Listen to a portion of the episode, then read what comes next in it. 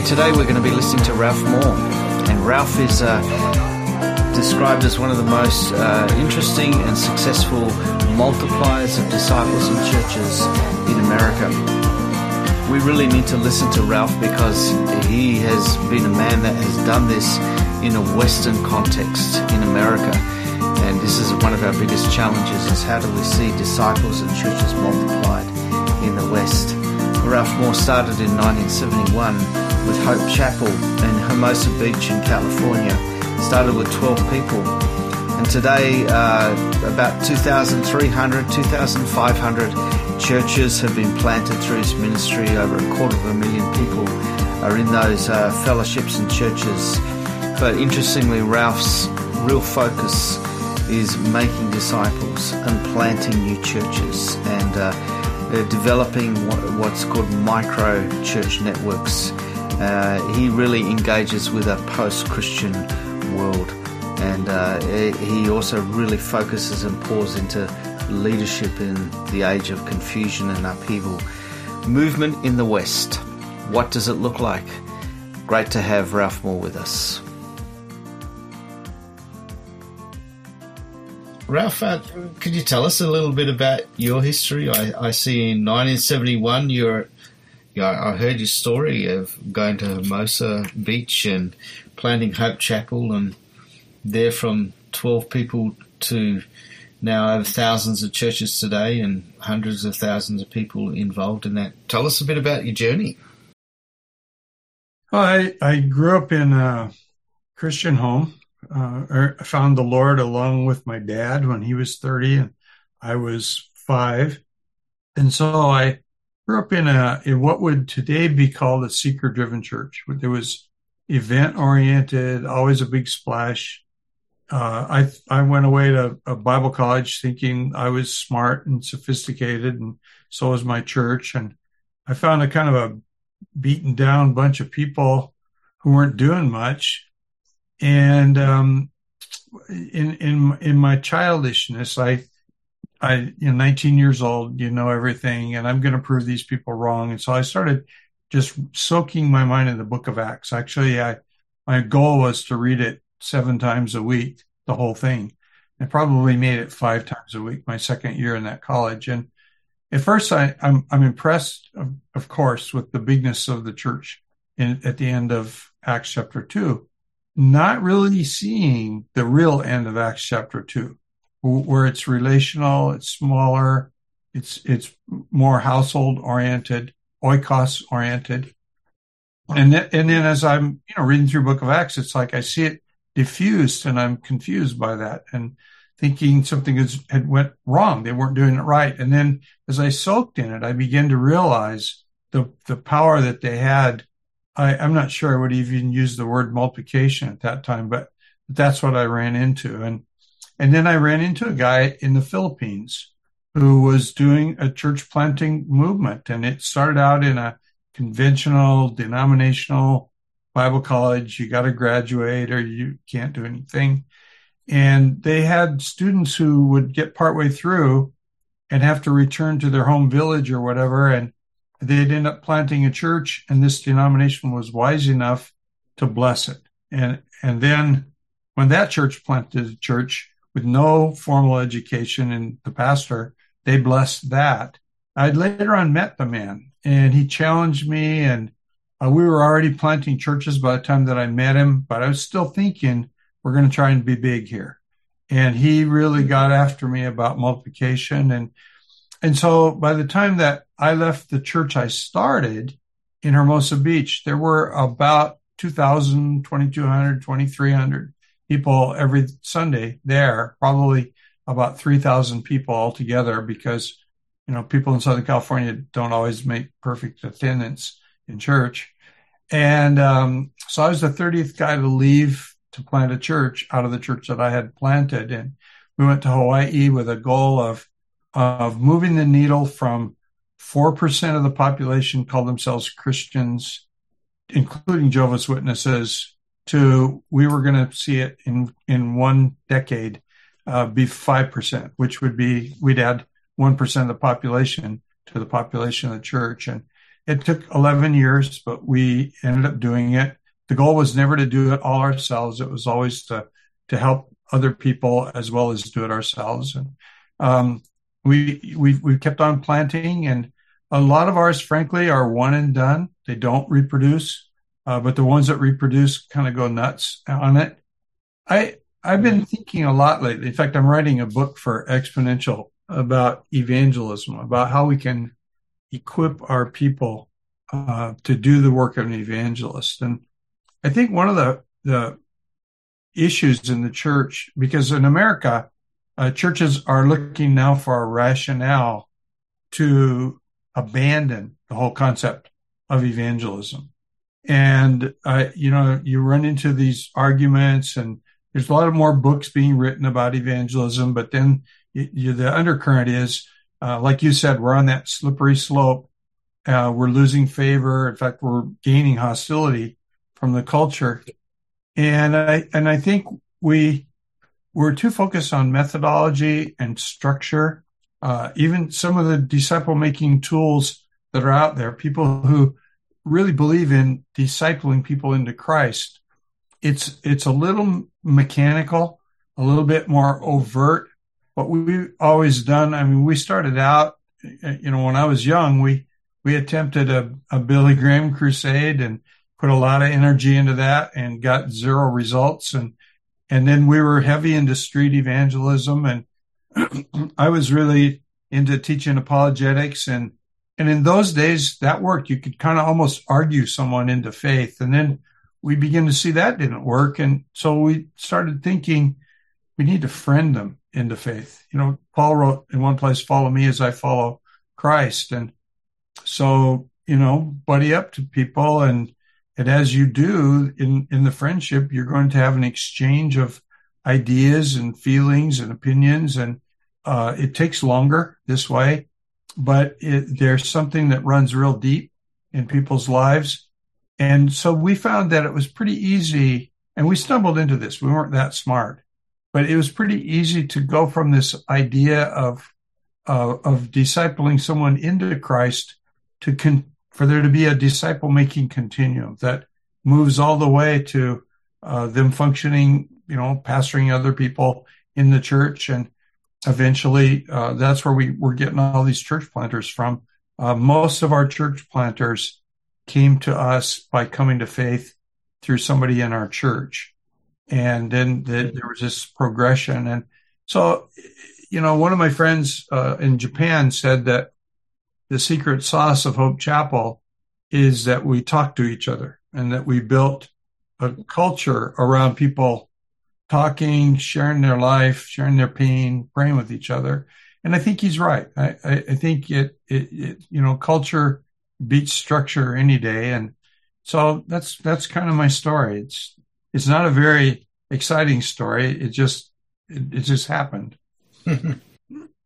that's fantastic. And, uh, Ralph, you were, um, you're a surfer and, um, you came out of this, this movement that we look back on is before my time, but it was the, the Jesus movement, the Jesus people of the, late 60s and early 70s. I don't know if you're part of that or it was in the swirl of where um, you were um, being birthed. But do you want to make a comment on on that? Because um, we we hear of this movement that happened, and it was a it was a movement um, that happened out of the swirl of of culture upheaval in the West, and um, and all these um, these hippies and these people uh, came to Christ, and and then uh, some outstanding leaders came out out of that uh, season. And um, yeah, what's what's your comment on on that season there?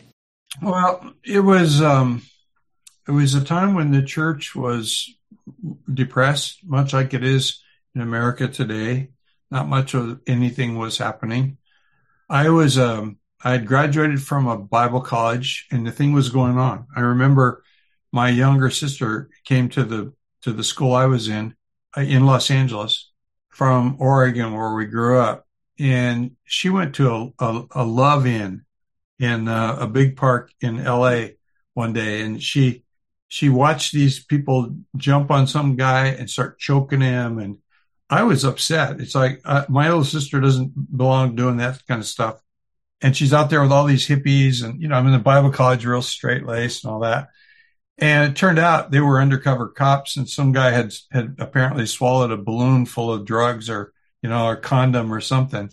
But, um, I, I was kind of down on it. And then I, I remember I, I, I had attended, um, the college I was attending Azusa Pacific College, and then I I went to a local community college. I went just to pick up some credits because it was easier and it's closer to where I lived, and worked as a youth pastor. And walking across the campus, and I see this bumper sticker there. At that time, the Vietnam War was going on. A lot of bumper stickers. Another mother against a Vietnam War. Another student against a Vietnam War. And it, and I'm in a big school. There's like twenty thousand students in this college. So it's a pretty big parking lot. But as I walked to my car, I saw four cars that all had the same bumper sticker said another student for God. And I dropped out of school that day. I, it's like God is doing something and I'm going to be part of it. And so my little straight lace suit and tie self, I dove in and, um, with, I was a youth pastor. We were doing a lot of stuff with the Hollywood Free Paper, which was kind of the Jesus rag that was actually went around the world and uh, we saw a lot of evangelism, a, a, lot of again face to face friendship evangelism, and then I, when I became a pastor, again I, I, I, throw on the suit and tie because that's what you do in those days. And and uh, first week there's twelve people in church, and uh, this one girl uh, brought her friend, and my, my buddy and I went over to her house, led her to the Lord. That following week, she brought her friends they're they're hippies. They're bikers. It's a topless dancer named Kitten. Uh, one guy uh, is trying to open a door, one of those breaker bar doors, you know, with a fire door, and and I'm over there in my little suit and tie and helping this guy. He's got a black leather jacket and flaming long red hair, and and he kicked the door and it got a hole in it, and but it opened, and and he's cursing at it, and I uh, I, I went home that day and and cried tears and go, God, I, I'm in the wrong place. I don't belong with these people. Here's the cool end to that story. Last Thursday, one week ago today, that guy, Mike Howard, his buddy Randy Weir, and I got together and we recorded a podcast. It's going to come out later on about what lessons do we think the Jesus movement has for us today. And that the story goes on. This guy, Mike, he, he got really serious with Jesus and uh, there was a friend of his, a guy named Rick, and and Rick was uh, Rick Fullenwider was his name, and he was a bad boy. He he had uh, gone to prison for drugs, and you know lifted a lot of weights, come out of there kind of beating up anything that moved. You know, he was just fearsome, and and so Mike is every time we see Mike, it's pray for Rick, pray for Rick, pray for Rick, and uh, pretty soon Rick shows up at church, but he came to beat up the pastor and a, a, a, guy who was in his by this time I think in his 60s uh, put a bear hug on him. And by now I don't look like a pastor in a suit, but this old guy does. And before the guy can hit him, he he he wraps his arms around him and goes, "Hey man, Jesus loves you, and so do I." That guy Rick that night interrupted the meeting we're in. I just want to say something here. My friend Mike, he's he's been all over me about Jesus, and I came to church to beat up the pastor and but I just accepted Jesus Christ into my heart because and he starts crying. He points at the old guy, Will Hindley was his name. Well, that guy went out and and kind of did the same deal. You know, pray for Robert, pray for Robert. I, I'm looking for my friend Robert. It's a guy he had turned onto drugs when he was dealing. He brought Robert to the Lord. Robert Barriger is in Lima, Peru, leading a church of about 10,000 people, and they've started near 400 churches in Peru. So these were wild times. Uh, there was a lot that was insanely wrong. Uh, people were into authority. Uh, people were into some pretty weird sexual things. There was uh, there was even a theology running around about drugs. You know, God made every green herb and that kind of a thing. But we were one of the three really surviving um, I I would I don't know I hate to use this word forces movements I, I don't know how you say it otherwise but Calvary Chapel was a main driver. Um, the Hollywood Free Paper and all that went on around that was another main driver. And then there was us, Hope Chapels. And we were just the little kids on the block, but we were planting churches. We were reaching these people. Um, John Wimber and the vineyards came on later. Uh, actually, the first vineyard was started in a living room of some people in our church. And then it just kind of grew from there. Again, Kenn Gulliksen started the first one. And it was later on when Wimber and Chuck had their little fracas that, that Wimber, you know, joined the vineyard. But so we've survived. Uh, the Calvaries have survived. The vineyards have survived. A lot of stuff hasn't survived from that thing, but it, it was truly a move of God. Uh, and, and I, I would say that I didn't fully recognize it until it was over. I mean, we all called it a revival and all that, but we also uh, thought we were all pretty smart. I mean, we're baby boomers, right? And these guys that came before us didn't know how to do church, and we do. And then one day, it was just over, and and you knew it was over. You had to kind of go back and start, you know, have a church softball team or something. Those kinds of things that we had all disdained during those kind of five or six easy years when the spirit just breathed on anything you did all, all of a sudden you had to work at it. And so I think there's some real strong lessons. Uh, it was, it was very highly relational. It was highly accepting.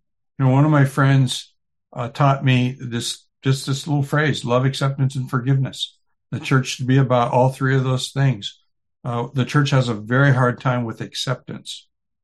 You know, I, it, I look at people that got tattoos all over their body and I judge them to this day.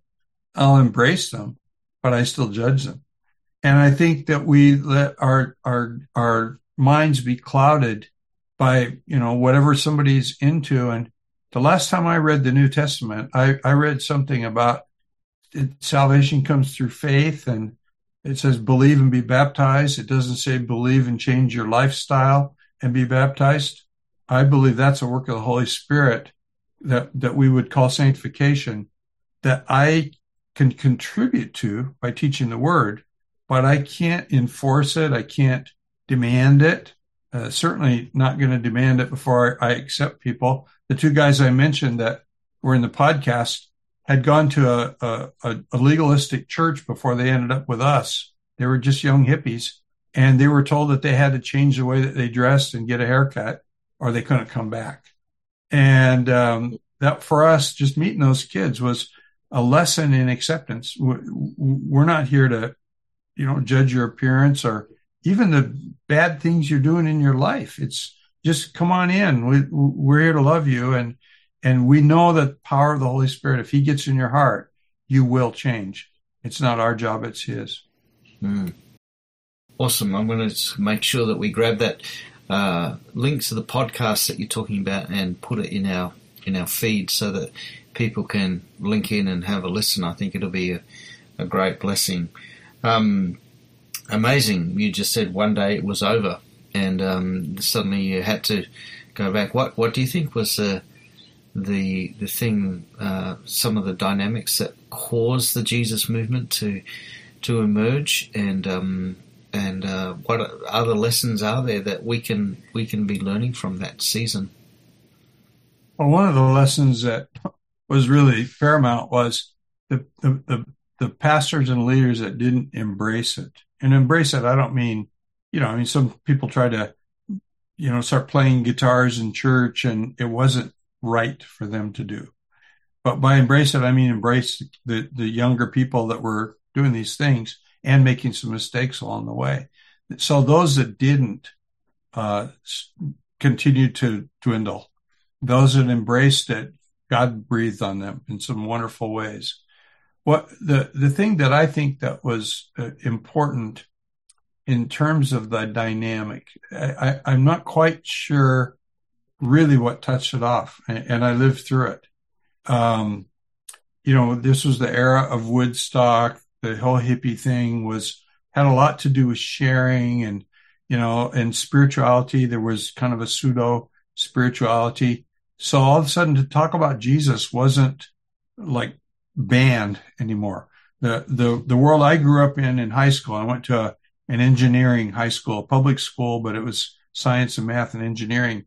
And you didn't talk. You, you did not talk about spiritual things or anything about the spirit realm. Nobody believed in that. So I was kind of a closet Christian uh, through that experience. But suddenly, it's it's okay. It's cool. You can talk about Jesus, but you know they're going to talk about Jesus and Krishna in the same breath. But the conversations were able to happen. The second thing that I saw happening is there, there, uh, it's funny because we all now have all these coffee shops all over the country, but we had this plethora of Christian coffee houses, n- none of which I ever knew served coffee. If anything, they served soft drinks or whatever. But, you know, people would get, go to the carpet store and get their used sample books and, and put carpet squares all over the floors and all over the walls and posters and whatever, and and and it would be like a little micro church. Uh, we had one in the back of our church, and we weren't smart enough to realize that what went on on Saturday night, which sometimes was bigger than what went on on Sunday morning, was actually a church with a different congregation. And um, this this uh, Mike and Franny Baldwin led this thing, and they were hippies. Uh, I mean, I I can remember when they they went from the occupation of selling drugs to selling sand candles. They go to the beach, dig a little hole in the sand, pour hot wax in it with wicks, and then go sell it at the swap meet. And um, these these young kids started this thing and came and asked for, you know, can we do this? And yeah, I, you know, I kind of in those days was afraid to say no to anybody, so I said yes. And uh, pretty soon, they got a little band going, and and Michael do a Bible study every night. And, you know, it was, it was the, it was called the Sunshine Inn, S-O-N Shine In. And if I, looking back, I'm realizing that that was a church being born. And here we were, we're planting churches at this point, but we're not smart enough to see that this is a church. But one of the things that I saw as a dynamic in the, in the Jesus movement was that these little kind of deals were popping up everywhere and somehow the established clergy endorsed it. And and I think that's the the biggest factor, human factor in the whole thing is that uh, we saw something in these people and we let it run its course. And in fact, we funded it. We encouraged it in whatever ways we could. Uh, and, and, it was going on massively across the country. And, and then there was just communication pieces. There were several of these little Jesus newspapers, but the one that was the most important because it got up to 2 million in circulation was called the Hollywood Free Paper. And a guy named Duane Pederson, uh, who today is an Orthodox priest, but Pederson was a, an unemployed children's actor from somewhere in the Midwest, kids TV. And he was in Hollywood and he had this little apartment and he saw these hookers work, working the sidewalk across the street from where he lived but the sidewalk was the front of a, an, a, a denominational church an old line established denominational church and he watched the pastor come out and and you know yell at the girls and try to drive them off and they didn't leave and they yelled back and whatever and then 20 minutes later the police rolled up and he realized that pastor turned those girls in and he decided he was going to do something about it. And I don't know whatever possessed him, but he, he printed, um, 5,000 copies out for 150 bucks. I remember him telling me this because we are pretty good friends after this. And, um, the inside, it was just a, it was like a tabloid newspaper, one big sheet of paper that folded, you know, so it was like four pages. Um, and the, the whole inside was just uh, John 10 10, the scripture with a felt pen. And then on the front of it was some kind of a story about these prostitutes and God loving them. And on the back of it was his testimony. And he went out and handed out 5,000 copies and people wanted them. And so they started publishing this thing and, and, uh, there, it was just going around the world. So there was another factor to the Jesus movement, which now we have in the internet was that there was easy communication between groups. We were connected with people in Hawaii long before I moved to Hawaii. we were connected with people in India.